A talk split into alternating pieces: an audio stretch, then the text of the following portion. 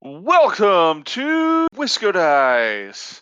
I am your host, the one, the only, the Conzi with the most, and I am joined by a fabulous crew of wonderful Wisconsinites here for today's episode of Wisco Dice. Who else here? Hey, Brian's here, Cycling Man. This is Justin, the Meeples champion.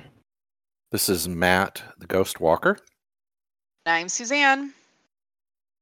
And this is episode 88 of the Wisco Dice Tabletop Gaming Podcast. Today is January 2nd, 2002. And on today's episode, we're going to look back at 10 years of Wisco Dice. That's right, this show has been around for 10 years now, if you can believe it or not. We're going to dive into our hobby corner where we catch up on any miniature and painting projects that we've been working on. But first, let's dive into what games we've been playing. The first one I wanted to talk about, we played fairly recently at uh, game night at Ben's, and that is New Frontiers, published by Rio Grande Games. Uh, New Frontiers is in the Race for the Galaxy family, but it is essentially the board game version of this series. Playtime is about 60 minutes. It goes for two to five players. Played this, Ben, Suzanne, uh, myself, and Brian all played this the other night in New Frontiers, just like Race for the Galaxy, you are building galactic empires by settling and conquering other planets, by exploring new worlds, developing new technology, producing goods, and ultimately producing enough victory points to win the game. So on your turn, you're going to select an action that everyone will do. So I might choose to explore and draw new planets that I might have the chance to settle or conquer. And then everyone will perform that same action in turn, and then it'll move on to the next player, and they'll pick something else. Like maybe they will produce goods on all their planets that can be used to earn credits or be consumed for points. As you explore and develop on these new planets, uh, many of the worlds and developments that you build have special powers, which grant you additional abilities for actions, making them more powerful, or they might provide you different opportunities for gaining in game victory points. Play continues until one or more of the four game ending conditions is reached. So, one of them is if you've settled a certain number of planets, that's going to trigger the game end. Or if you've developed a large number of the developments on your player board, that's going to trigger game end. After that is triggered, you count up your victory points from all the worlds that you've settled or conquered, the points on developments that you've developed, and any victory point chips that you've earned along the way. Race for the Galaxy, the card game, is one of my favorite games, and I really like this board game implementation of it. It is enough different from both Race for the Galaxy and Roll for the Galaxy that I think it's still worth it to own all those all those all those games on their own. It's a little less random than either one of them, so it progresses in more of a Euro board game fashion where you can control a little bit how you expand your your empire and gives you more chance to control how you're going to earn points at the end of the game by making the end game scoring developments which cost a lot of credits available right at the start of the game. So you can look at what's available and plan a strategy right at the start of the game as compared to say race for the galaxy where you kind of just have to wait until you get the opportunity to pull one of those cards in a draw. So i like that strategic aspect. You can plan a little bit more. Planet tiles look really cool on your player board. They make this nice little half arc around your player board. So visually i think it's it's really nice too. Yeah what do you get what do you guys feel about this game? Have anything to say on this? Say, this game was a lot of fun. I'm really glad that we own it now, and I'm really glad that we got it. It's a, it, it's a fairly expensive MSRP board game. I think it's something like right around the hundred dollar price point. If you got a brand new, we oh. got it. We got real lucky when we snagged it for like just under fifty five or sixty dollars or something like that like you, Justin, and I like all of the other Race for the Galaxy games, all of those in that family. Uh, so I wanted to give this a try. It, it played really, it was a really fun game, and really glad we own it. Now the real question is, out of the Race for the Galaxy family, is Race for the Galaxy, Roll for the Galaxy, or New Frontiers your favorite of the bunch? That is a good question. I think roll might be my favorite because I kind of find it just to be the most fun. Just rolling the dice is maybe more fun. I think this might be the best board game of them in terms of how it plays. If you don't like the randomness of the rolling, I think this one is the one to go for.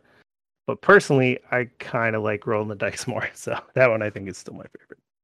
Yeah, I, I agree. I think Roll for the Galaxy is my favorite of the three right now, but this is a if you want a game that plays without a lot less of the randomness, then this is definitely the the version of uh, in the rate the whole race for the Galaxy family that you should look for. Let's dive into our next game. Well, speaking of rolling, we had recently played Tekhenu, Obelisk of the Sun, which is published by Board and Dice. Playtime's about one to two hours. It can seat one to four players, and most of us have played it. It's an interesting game. It has this wonderful board with a an actual obelisk in the middle, and this mechanic with dice drafting. The obelisk rotates to represent where the shadow of the obelisk falls. So obviously the front is sunny, the sides are in the shade, and the back is considered in the darkness, so to speak. So the drafting mechanic basically affects whether dice are considered blessed. But basically, it, certain dice can be considered good, some are considered tainted, and others are considered forbidden. So this affects what dice you can draft at a given time, and dice re- recover over certain periods of time as well. And the whole game premise is really around the idea of building this temple. So you get the opportunity to make your people happy or pull cards that will help you to develop technologies, build inside the temple, build obelisks or or statues to the gods. And all of these things really play together into your overall scoring. But basically each round dice are drafted and your goal after basically every two times is to be sort of drafting both positive and negative dice to keep yourself balanced so to speak because the person who's the most balanced gets the opportunity to go first and i think from this game, like a lot of mechanics where you the person goes first has some definite advantages. So there's a lot of really interesting aspects of this game. I felt like it really has a lot of different things built into it, but really the idea, like a lot of them, is victory points equals win. So, what about you guys? What did you guys think of this one? So this game, when I re- when it originally came out, I saw it and I saw the designer and I knew I liked games from this designer from Tascini quite a bit and but it looked like such a gimmick game. It didn't with the tower with the obelisk in the center and how it worked. It like it, it felt like it was uh, a bit of a showy gimmick to to be a game. But then I finally got it. I finally I think I must have waited almost a year before I bought it from when it came out, and did I find a fabulous game in this? And I wish I would have got to play when we got it out in December, but you know, just worked out with the player counts that I played on another fabulous game that night instead. But this is a game that's fallen into my probably top 10 favorite board games and really one that I wish I got got to the table far more often than uh, it actually gets. I know you have played the other. Uh, have you played all the other games in the so-called T series by these designers? I've played everything but Trace Trismegistus, and which we almost played yesterday, except that I just couldn't mentally comprehend another complex rule set that day. And uh, but we own it, and then the abs the uh, Tabannusi I think is the the absolutely the newest one. one in the yeah. series that is only for pre-order still here in the states. It's not available yet to purchase. Okay. Yeah, yeah.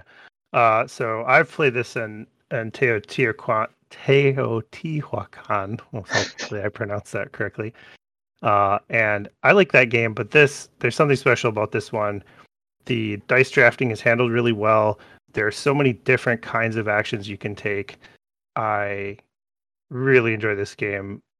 One of my favorites from these designers for sure. This ranks right there with Tzolk'in in my mind as far Oh, as yeah. the best of the series. Obviously, knocked it out of the park with Tzolk'in, which if you haven't had a chance to play that crazy gear game, God, it's it's it's a brilliant game, but uh, that I still don't do particularly well at. Teotihuacan is a great game, but I feel like it suffers a little bit from runaway leader syndrome. There's very little end game scoring points that come come up, so by the time you get into that second eclipse, it's a little obvious a lot of times when you're playing on who's going to win and for me that takes away you know makes some of my actions a little less meaningful than sometimes at the end of the game because it's like ah, i'm just never going to catch them Hmm.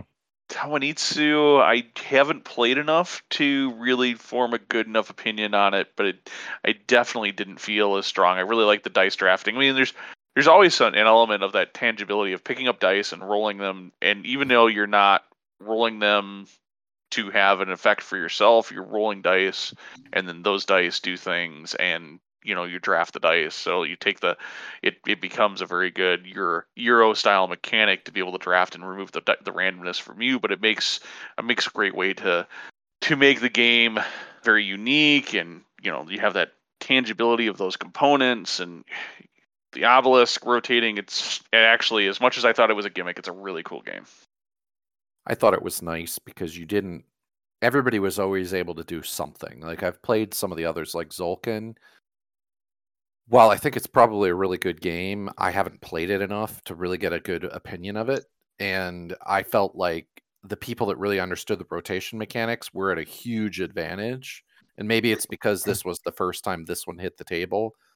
But even when I wasn't going first, which I felt like was a big advantage for the people that did, there was always something I could be doing because even if you could always be drafting dice to be doing something and prepping for something and building something or you know advancing your people because I we found you know if one person just focused in one area eh, that that was great for a while but what did you do the next round when those dice weren't available? So it it was an interesting game.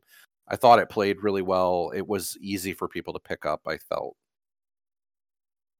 Yeah, for a big crunchy for a big crunchy game that takes up a lot of table real estate, uh, it does seem like it actually once you get the hang of it, you pick it up really quickly, which yeah, that's that's pretty awesome about it. All right, so I think we had one other game here we were going to bring up real quick. Uh, Justin, you want to tell us about it? Yeah, I had one other small game that I just wanted to mention, uh, and this is Macro Micro Crime City. Uh, it's published by Pegasus Spiel, uh, and its playtime is 15 to 45 minutes per case uh, for one to four players. So this is a casual, fast crime-solving game where uh, the entire game is played with a humongous Where's Waldo map. So it's a black and white unfolding map that you lay out on the table, and it's probably, you know, three feet by four feet. And there are little black and white drawings of of of this uh, entire city uh, with little people going around doing all these things like you'd expect in kind of a Where's Waldo book. And each uh, there's a I think 20 cases, maybe 15 cases in the game where you are presented with some type of crime, a murder, uh, a theft, and you have to find sort of where this happened on the map to kind of start the case and then trace the activities that happen to solve the crime. And it is a really unique and fun uh, uh, game. It is a very casual, quick playing. Uh, if you have slightly older kids, I think this is an awesome thing to play uh, with with a little bit older kids, since there's themes of you know murder and adultery and things like that a little bit. Nothing is explicit, but it you know involves a little bit of of those heavier themes.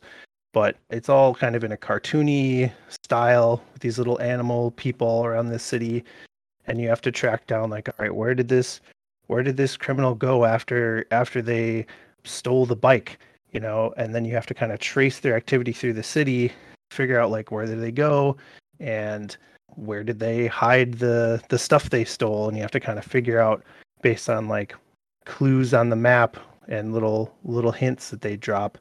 You know, okay, oh, it looks like they went into this subway section. So which other subway can they connect to?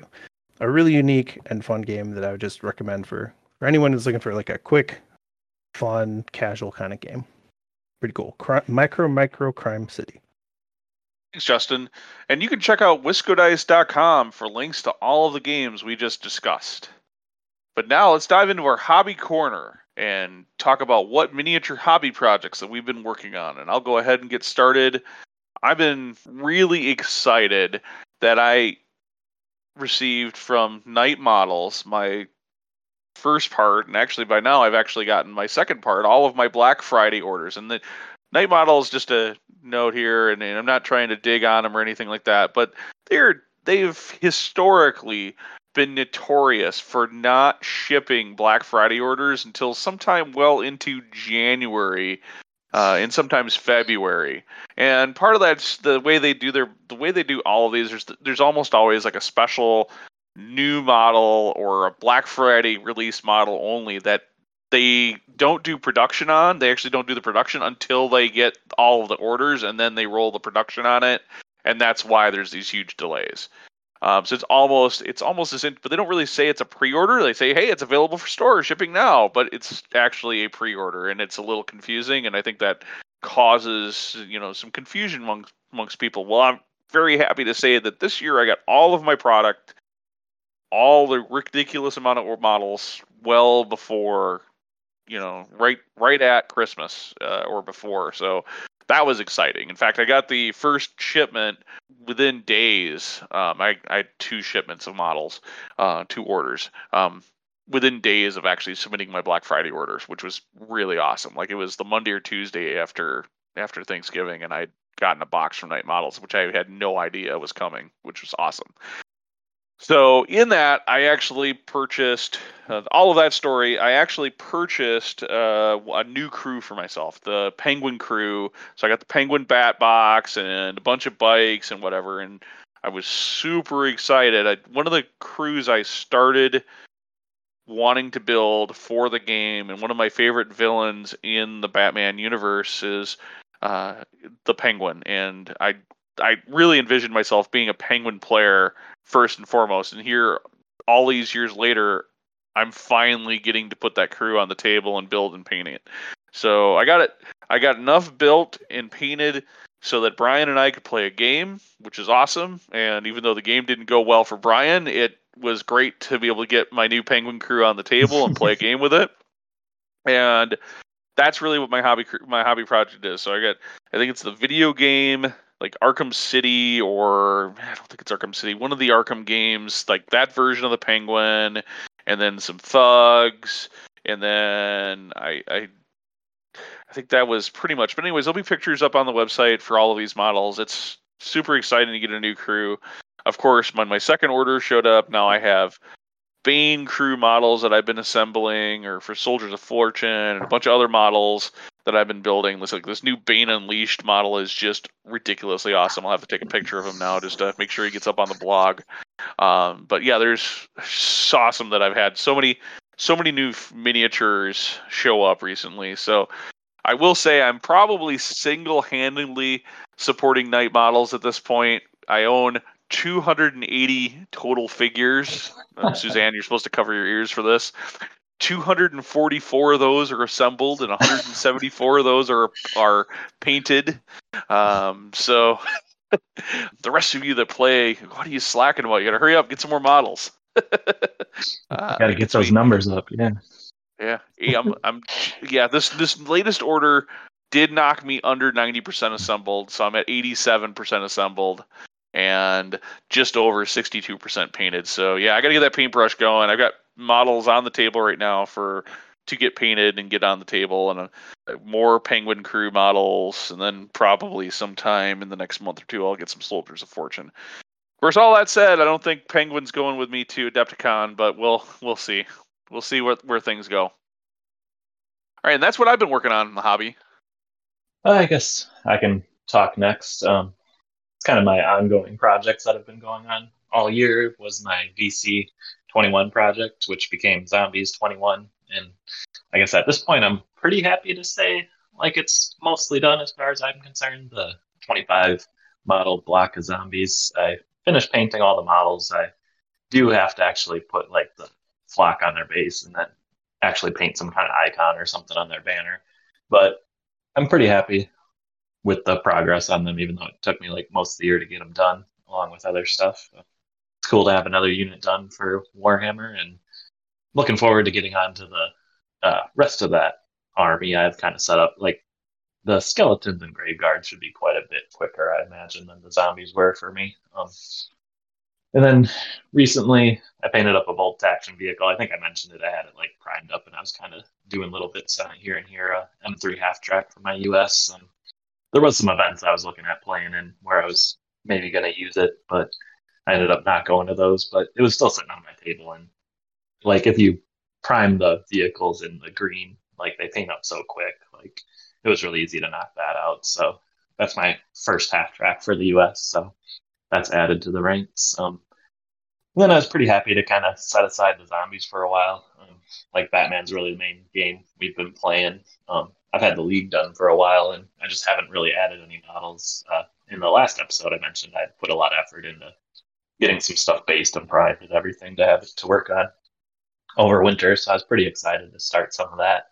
And at this point, I think I'm like probably 90% done with the Deadshot model. Uh, this is the Deadshot that came in like the back to Gotham box. So it's kind of my first of the new resin minis too. After all this time, I guess that didn't really have much effect on painting, but pretty fun to get back into that. And painting like a single model of BMG stuff is kind of rewarding since it goes pretty quick to compared to painting a huge block of infantry that can get kind of tedious and it just seems like you're treading water forever. And so that's pretty satisfying.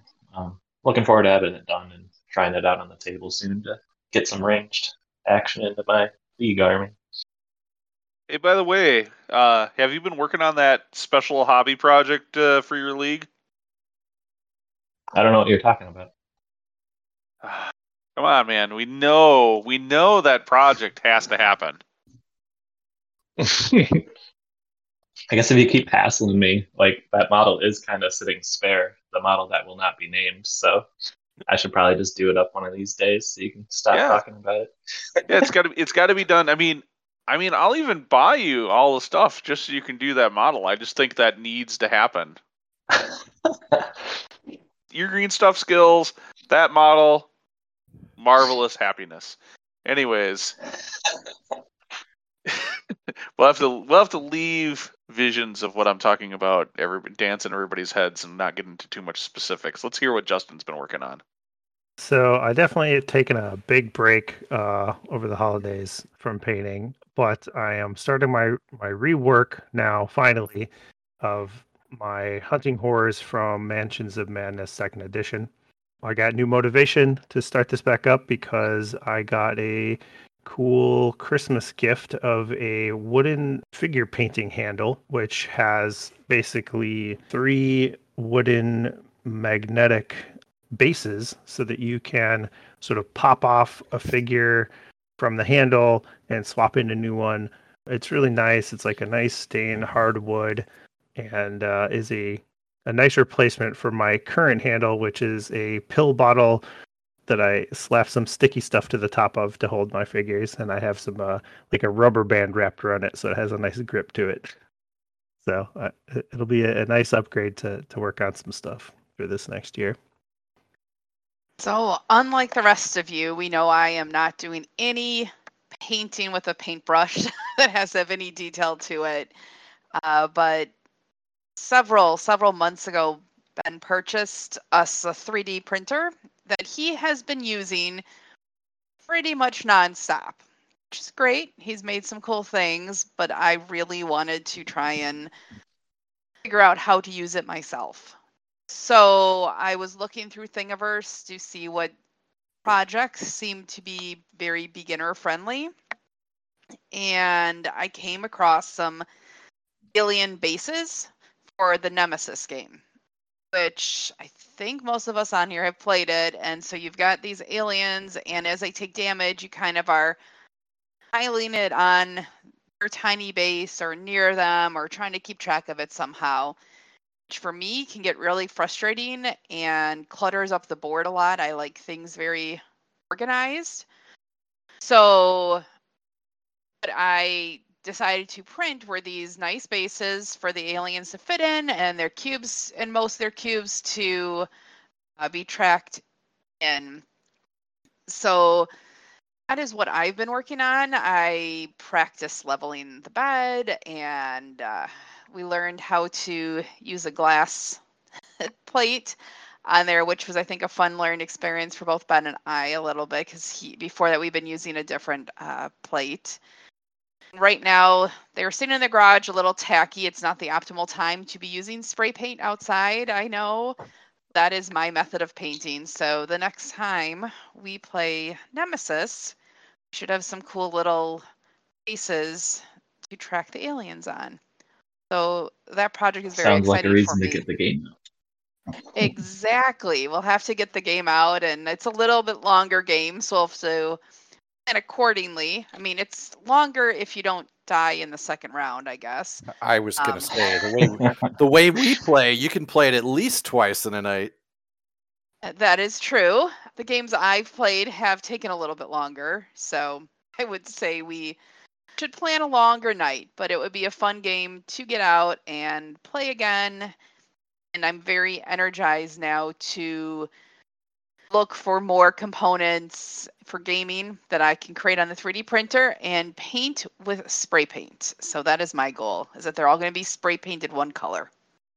I will make sure I post pictures of these great black bases on the blog. Put some nemesis, some of the aliens in them just to help showcase what they're for. But yeah, that sounds Yeah. great.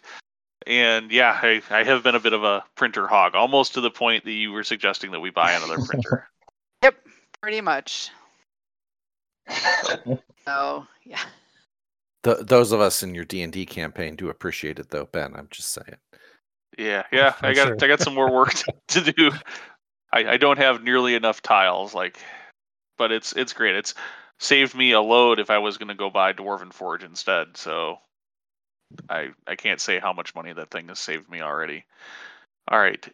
With that, let's go ahead and make sure that if you have, uh, there's going to be all of these pictures of all of these cool hobby projects. We've talked about them and highlighted them on our blog at wiscodice.com as part of this episode release. So if you're curious to see what what the hobby actually looks like that we've been working on, make sure you check it out on the blog. Now, let's go ahead and take a break. And when we come back, we'll dive into our main topic, talking about 10, 10 years of Wisco Dice and what that's meant to all of us.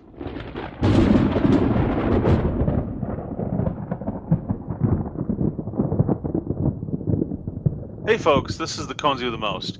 I just wanted to take a moment to tell you about Misty Mountain Games here in Madison, Wisconsin, where you can find CCGs, RPGs, board games, minis, paint and hobby supplies for your all of your tabletop gaming experience and needs. If you can't find it online, give them a phone call or swing on by their brick and mortar store uh, here on the east side of Madison. Don't worry, that is mistymountaingames.com. Check them out today.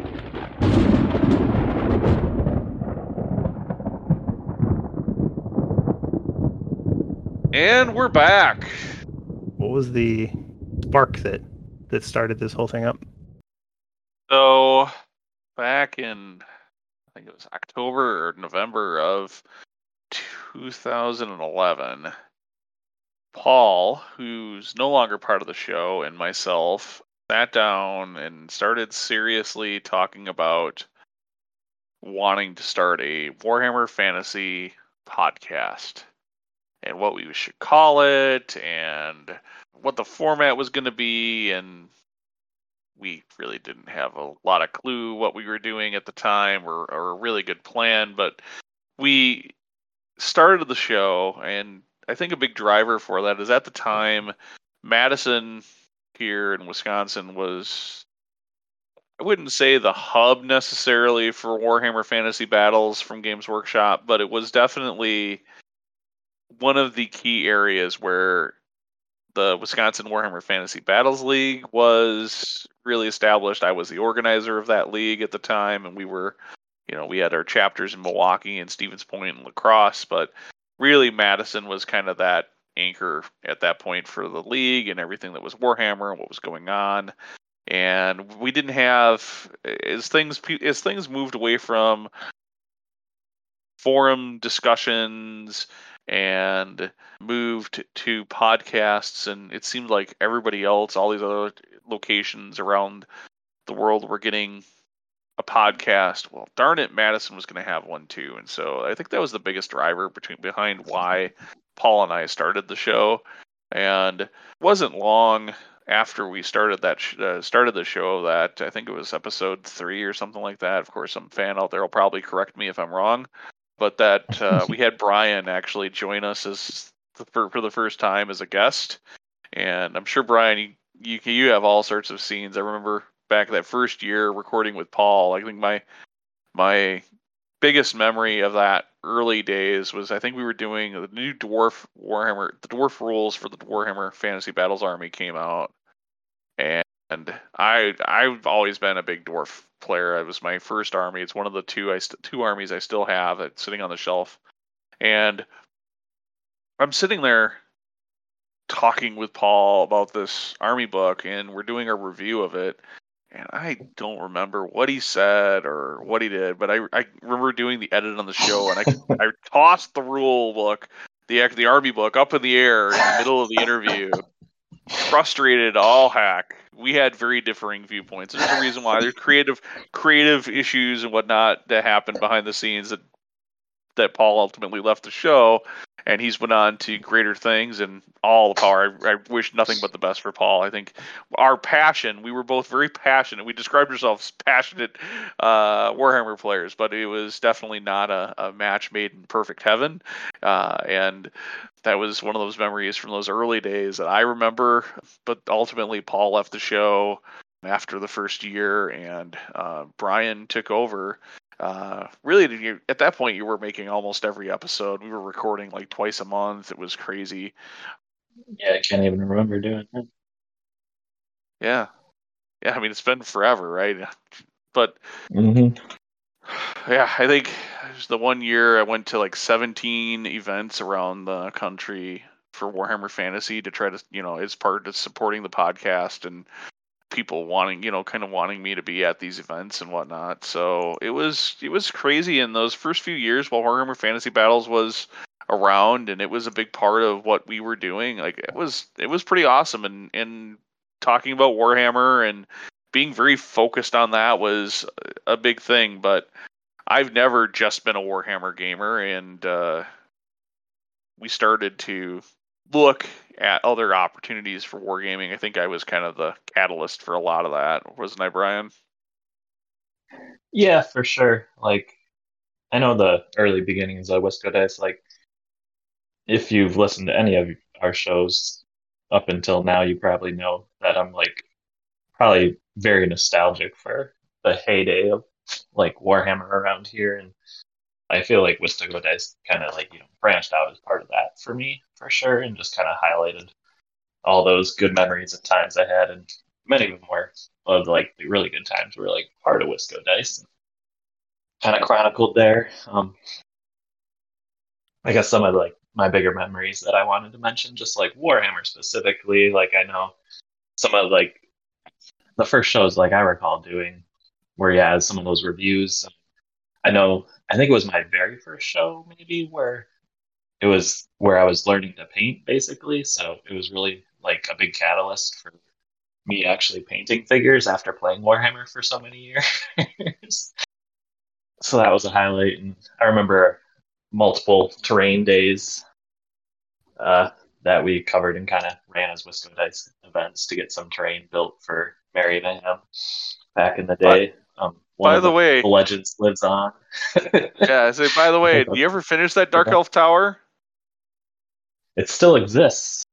Um, you have transferred ownership from your house to my house. Um, someday, I hope we'll have some kind of catalyst to finish that, or you know, we're playing some Warhammer here and there. Maybe I'll have to surprise you one day and have it finished up. I'll have to add like 50 more things to it, of course, but But that's one of the legends of the old show is the Wisco dice, or well, the Dark Elf Tower. You know, Ben's gonna have like 3D printed one and painted it before then, right? I don't know. That's a lot. That that thing is huge. Like holy cow! That would be like I don't even want to know how many print jobs to make something equivalent to what Brian was doing. Like we, I, Yeah, I, that'd be a should, ridiculous amount of I. I don't know who or where some European company had this. Like there was the old Warhammer, um, MMO game that came out and had like these really cool towers for all of the the factions that were in the game and it was you know you would defend these towers and whatever and this company had came out and made like resin versions basically of what the built towers were the- and particularly the dark elf towers and I, they wanted some ridiculous arms and legs for this thing that stood like i don't know a mile tall on the table compared to your miniatures and and whatnot. And I was just like, man, this thing is so cool. I want to pull the trigger and buy it. And then Brian kind of took that and turned it into a hobby project. Uh, he was like, I'm going to build that for for this dark elf table he had, and just never, it never seemed to ever get finished. It was just year after year after year, and kind of turned into this running joke. Okay, we're it's our our annual Merry Mayhem terrain episode. And Brian, how's that dark elf tower coming? I don't know, I just kept making it like I didn't really have a set. I well, I had like you know some idea when I started it, but just as like I kept adding, I keep adding stuff to it. Like it just kept getting like snowballing. I think that was the most reason for never finishing it. But yeah, the next terrain day, maybe it'll happen. Um, Yeah, we'll be we'll be working on Batman terrain or something because we'll have some big Batman event, and you'll be working on that Dark Elf Tower instead. Uh, I can see it now. All right, so oh yeah, no, that was those early days were really good, but then Warhammer transitioned into the end times, uh, and basically the end of Warhammer Fantasy. Yeah, yeah, it was sad uh, the end of Warhammer Fantasy came, and we had a campaign and uh, kind of that matched the end times. That I don't. Yeah, we did actually finish it. Um, and for whatever reason, I don't think I could make the big the the big mega battle that we had at the end of that. But then Age of Sigmar came along, and I I think Brian, both of us really dove into Age of Sigmar, and I think we saw this podcast going going to transition to an Age of Sigmar podcast at the time, but then you were pretty heavy in school at the time. I I know that, and you can maybe talk a little bit about about that that moment for you with Age of Sigmar and sure. the end times a little bit here, and how and how in how that applied to the podcast. But for me, that was also the same time that my divorce happened, or that you know, and that like there was a good like I just started getting into Age of Sigmar. I was really excited for it. We were kind of figuring out how how to to make a game with no points and four rules quasi balanced when we put our models on the table, and it was boom. It was just this this thing of I stopped gaming, and I had said to the the people we were playing at, at Pegasus at the times, we were playing at Pegasus Games here in Madison. I said like I think this Warhammer group, if I go away, just dies, and so like I went away because that this big life thing happened, right? I'm I'm in the middle of a divorce and I just I didn't game for almost 6 months. Like I didn't game at all. No board games, no miniature games. I couldn't paint. I just couldn't get my head. Like it was I, I kind of blamed it for my divorce, you know, when you when you travel to 17 events like I think the year before this happened, like I'm like like for me, I think I blamed a lot of Warhammer and gaming in general for for that part of my life and I just couldn't could not get inspiration to do the podcast or do miniatures and so like I think a lot of the Warhammer podcast at the time I think people probably thought you know and they asked you know hey are you guys going to keep doing Wisco Dice? And I was like I don't I, yeah I think the show is going to continue. I don't think we're done. And we never came out and announced ourselves as done around that time like so many Warhammer fantasy shows did but at the same time we weren't producing content. And to be honest i wasn't gaming. And when i finally got to a point where i was like okay i'll come back to the game store and let's play some age of sigmar nobody was at the store anymore. The, the, the whole the whole scene had eroded and went away. Now since then it's come back. And way i understand it there are a ton of age of sigmar players. And i think the mortal realms podcast is doing very well from a podcast perspective. And those guys are having a ton of fun with Age of Sigmar, but uh, I discovered that the game just wasn't for me. It, you know, the price point for models and whatever, and so um, we've moved on and ta- uh, continued down those times. So, Brian, you know, when when we hit that point, the end times, what was that like you like for you? And I mean, what were you thinking about with the podcast and what we were going to do with it? Yeah, uh, I don't know. It was just a. It was definitely a hard time. Like I mean, we both played Warhammer for so long. Um, like you said, we did sort of transition to Age of Sigmar a little bit. Like, I guess as you kind of mentioned, like it was pretty heavy in school. Like the group, you know, kind of ebbed and flowed quite a bit. Like it was huge when we were playing Warhammer. Like I know you and I, we would play like three game nights a week of Warhammer or something like that way back when. But kind of over time, you know, things change, the group changes, people come and go, kind of thing. And um, yeah, it was just a maybe it was just a weird combination of everything. Um, I guess I can say myself, like some other people, like I was really disappointed with like how it went. Like this thing that was a big part of you know my hobby and game life for so long was just kind of killed off and then replaced with this other thing. Like I had a hard time accepting that at first, but you know, people moved on. We were still playing it a little bit, like you said. Um, obviously, like you and I play each other, so like when you weren't playing much, that means I wasn't playing much quite a bit. And with school, I was really busy. Uh, there wasn't much going on with the group there for a little bit. We had a little Age of Sigmar group going, um, and I was into it at first, um, but in school, like I would play so rarely like I really had a hard time where I would play something, I would come back after a little while, and like everything seemed to be changed all the time. Like in the beginning, you know, they had to like refresh so many different armies and new armies and everything like that, and then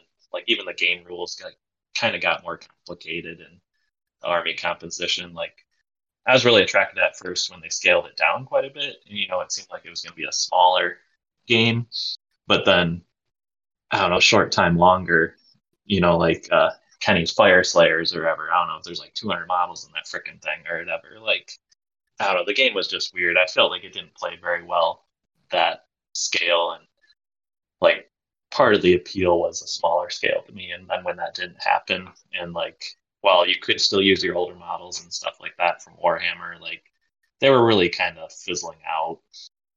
Like all the new stuff kind of played better, and like it was just kind of a patching of the old stuff. So it kind of just I don't know waned out of existence for me, kind of thing. Like it was too hard to keep up with. And you kind of mentioned earlier, like you know, you were playing lots of other games, and like you had introduced me to a lot of other things. Like I was playing Bolt Action. I think in that transition, like Bolt Action was probably like more of my main game for a while. Like that was the first thing I played at some of the tournaments, like well, the bigger cons and stuff I went to, like Adepticon. I went there to play Bolt Action and stuff like that. So I guess as far as like the podcast was concerned, like we were really focused on Warhammer in the that whole beginning phase there. So when we came back to it, it's you know we had to figure out what we were gonna do, and like I guess we just kind of you know covered what we were doing. Like we would do some bolt action, we would do some board games.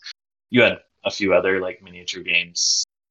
Like you got me into BMG, but I know you were playing like Dreadball for a little bit or whatever it's called. I don't remember that's the right word. Um, but then there was like Drop Commander and stuff like that. A lot of other things here and there.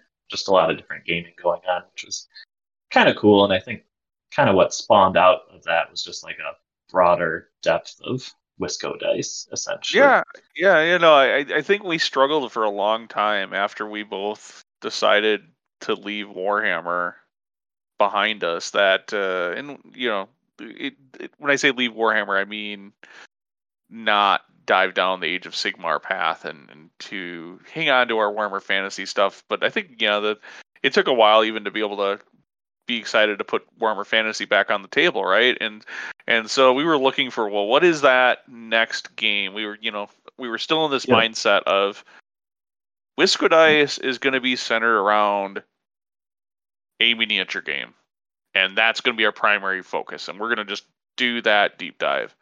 And we went back and forth, back and forth, and then in pandemic happens, the new age of Wisco Dice and the rebrand happens. We go from being a miniatures podcast that's very focused and trying to be focused around one game. And I know you and I had some emails back and forth, and this is where Suzanne and and I had some convers had a lot of conversations back and forth because we were sitting here and it's pandemic and we can't hang out with our friends and we're not gaming and we're getting a little bored and well if i'm bored and i need hey i got this podcast we need to decide what to do with this podcast and so i think it started with the, the this version of what we're doing for wisco dice started with let's get content up on the blog let's make some blog articles i've got time to write blog articles and i put out a lot of i wrote a lot of blog articles i didn't have a good feel of seo or marketing of content or good writing techniques or anything like that. Just let's get and I think I was putting out an article or something every week, sometimes two a week. And we had emails back and forth about what we're gonna do, and I think we got we were gonna oh, we'll do a Batman miniatures podcast. We're both really into that. But then I was like, well, what happens when that changes? What happens when we decide Mhm. to do the next miniature game. Maybe Knight Models goes belly up. What well, what happens then? You know, what what happens to Wisco Dice? Do we have to go through this whole process again? Let's do tabletop gaming. Let's bring more of a heavy focus on board games. Let's talk about we can talk about the various miniatures games that we play. We don't have to be so centralized on one given topic and we can bring in some more of our friends to be part of the show, which is where Justin starts to come into the picture because well, I knew Justin was a great graphics artist and we needed a new logo.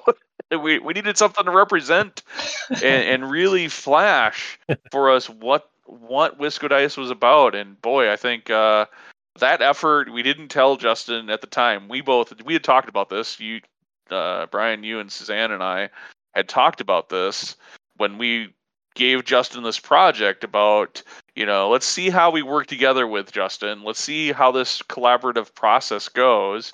And if it works out, we'll offer him a job on the show. and he didn't know this whole time he's getting going through this basically job interview process to do to do to do this logo, which maybe was a little underhanded of us. I don't know, but you you know it's I, I think it's worked out really well. I don't know this is this is kind of where I go. Okay, what do you think about that whole thing, Justin? How how, do- how do you feel that went down? No, uh, yeah. I don't think it was. I don't think it was underhanded. That's that's too way too harsh. I mean, I think you know what I remember is we you, you were like, hey, let's just get together and play some games online. You know, let me talk to you about this logo thing. And so there's just a couple times where we, me, you, Brian, uh, maybe Suzanne too, We'll just Yep. you know we played something on Board Game Arena. You know, because it was the pandemic and uh, you know just let's let's play some games and hang out and get uh, and stuff and my understanding is you're just sort of looking for hey how do how do our personalities kind of jive and you know are we gonna be able to work together a little bit you know and like honestly playing a game together isn't a bad way to to test that out so i wouldn't say underhanded i think you ben and i had been playing games together for quite a while prior to this we had met through a mutual friend and played all kinds of board games together. So we know that we kind of, you know, our personalities more or less did, you know, we got along with each other. And I had played a little bit with Brian, um, not a ton, uh, but some, and Mhm. you know, just to make sure that, it, you know, at least we aren't gonna like clash all the time, and uh, it was a good a good way to go about things. I really did enjoy collaborating on the on the logo design. Graphics is something I really enjoy doing, and especially when it's like for friends, you have a really clear idea of, of what you want. You guys all kind of came at me with like, all right, I want a little bit of this. I want each of these kind of things to be represented, board games and hobby, and you know, I want the Wisco dice to really pop. And you know, we went through a couple iterations before we before we got to that that final logo. Um, and that was that was super fun. I i'm definitely looking forward to doing more cool logo design stuff, or just I, not logo, but just any kind of design work, making Wisco dice more of a presence with that kind of stuff.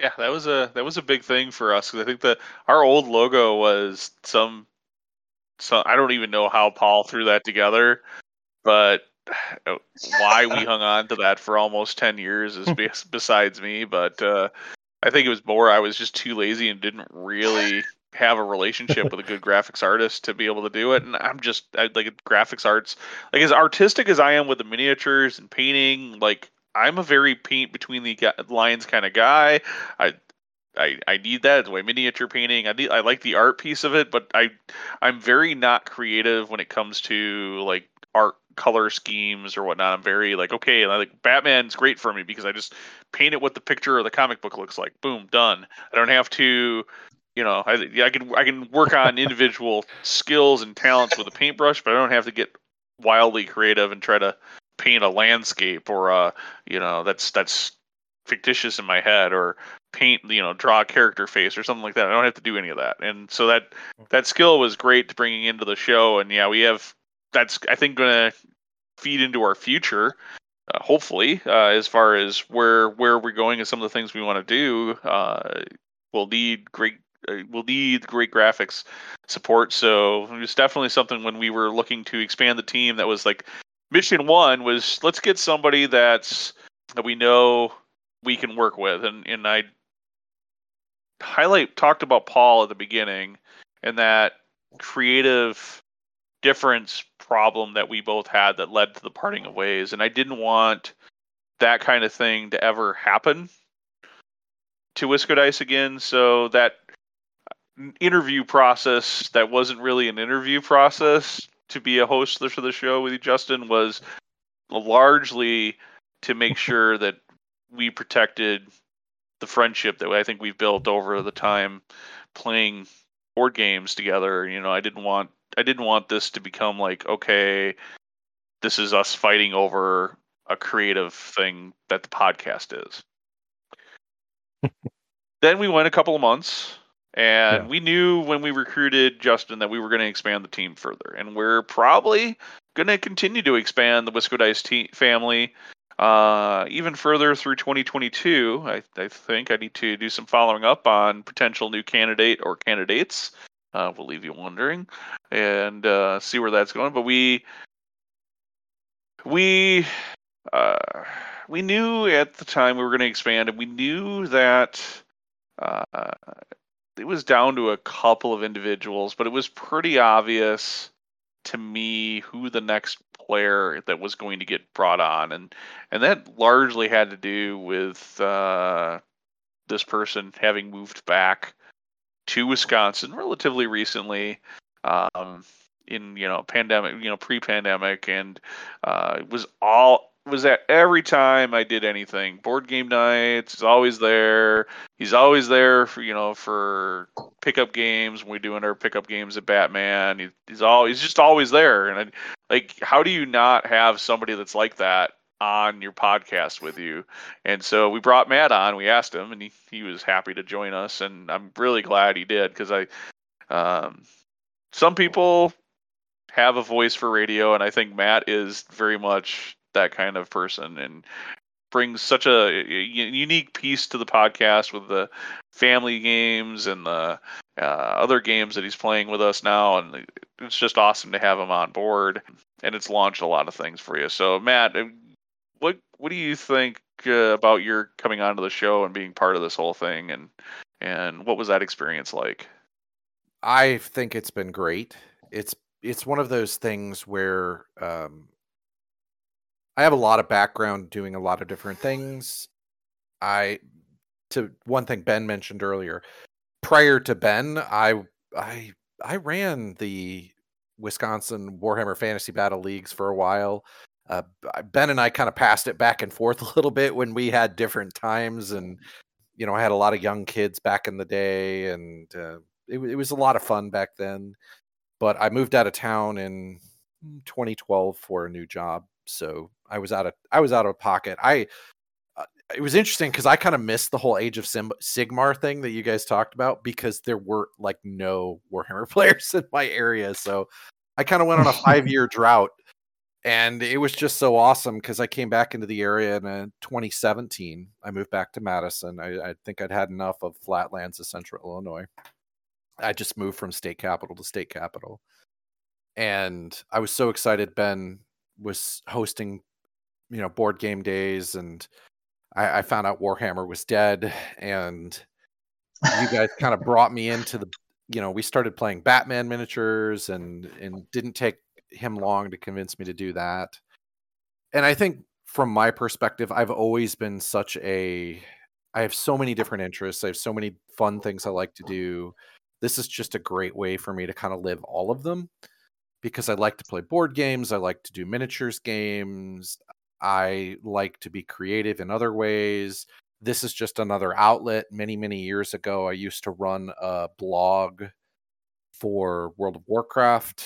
So it just kind of it, it's a great way for me to get into that same kind of thing where I get to participate, do provide content and insight, and get to do fun things with people I enjoy spending time with too, which is just the great side of that from my perspective.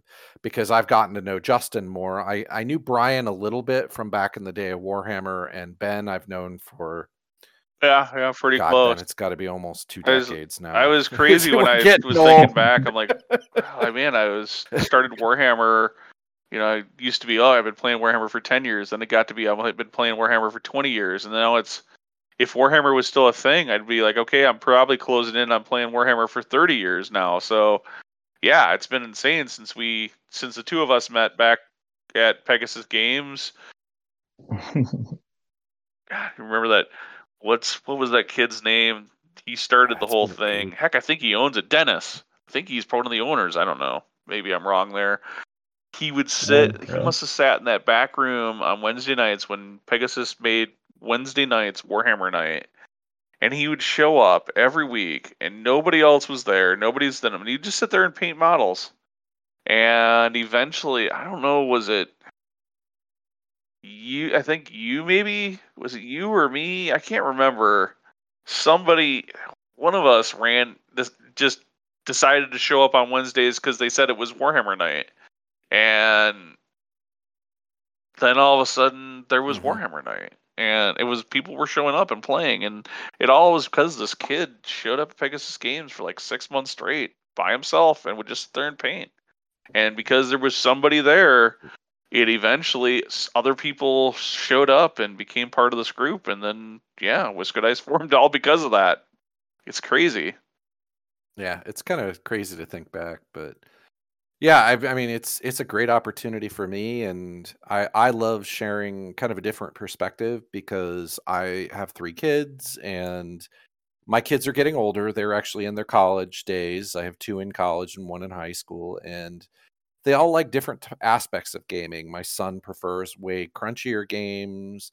You know, my other daughter prefers, I'd say, lighter, fun games that are just, you know, things that you can play with your friends and have a good time. And my youngest uh, just loves to beat the tar out of you if she can. She just wants to win at all costs. So it, it's just kind of fun to be able to bring that on top of my hobby aspects to this team and, you know, kind of try to expand. yeah i mean and it's expanded like we didn't have any regular content pretty much just over a year ago uh, we didn't have uh, regular episodes and now we've everything's come back we've got kickstart monday we've got board game brunch we've got uh, tales of the cold north our our secondary podcast that we've now launched we we've had interviews with board game developers which when we started, Brian. I mean, when we were talking in Yep. 2020, you know, November, December. I mean, did you think we would be interviewing board game developers? I mean, I didn't think that was something that would happen that quickly. You know, we never did an interview barely at all. I think I think the the you have to go back to like maybe when we interviewed Terrain Wench. I think that might have been or or the Wives cast back then. I think those were the only times we had any actual interviews. We never did these kind of things. So it was cool like creatively to to do these and to go down these paths of changes and and all these things that have happened because you guys are all part of the show now. And we've had us giant creative bubble going around. What what can we do? What what's next you know? And some of it's like work you know doing doing blog articles. I don't i don't know about the rest of you guys but writing blog articles is like work sometimes. It's it's hard. It's it's it's the thing I always tell people is it's it's harder just to get out of your own way and just put something on paper. Mm-hmm. You have a lot of great ideas, but sometimes you just have to get out of your own way, sit down, force yourself to just write. Don't care what comes on the page, but you know, you just kind of have to start sometimes. And I and I spent a good bit, I'd say, in the first part of the year figuring out what I wanted to do. But we're going to see some of that new come to fruition starting in the new year. So, you know, you might you might see the first bit by the time we we release this Yep. podcast, but you're going to see some new content coming out of us in the very near future too. Yep, and uh, we're going to see new content. We're going to see hopefully a growth and, and more participation on the blog, and we're going to see. I think in 22, we're going to see some some new changes. I think there will be some new faces maybe added to the team. Uh, we're going to keep releasing this podcast on a monthly basis. That's not going to change. Tales of the Cold North is going to continue.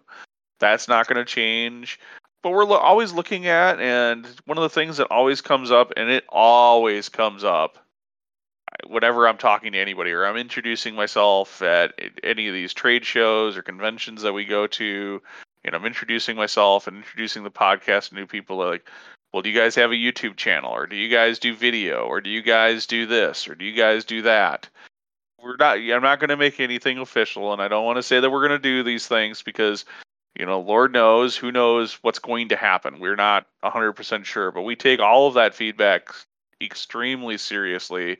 And I think we've got some great uh, great creative minds and eyes on seeing where the future of Wisco Dice will go. And I for one am super excited about it. And I think the rest of us are too. And it's just got too many so many possibilities that it's going to be a great great 22 and and even beyond then. Yeah, definitely some stuff to look forward to. And, you know, you we do it for you guys. So always send us your feedback, give us ideas. You know, we obviously can't do everything, but you know, the more ideas we have, the more things you know, we're going to find out that people want the types of contents, the things that are going to add value to your gaming table so that we can keep adding value to you. And for all of our contact information, you can find it at wiscodice.com. That's right, it's just wiscodice.com.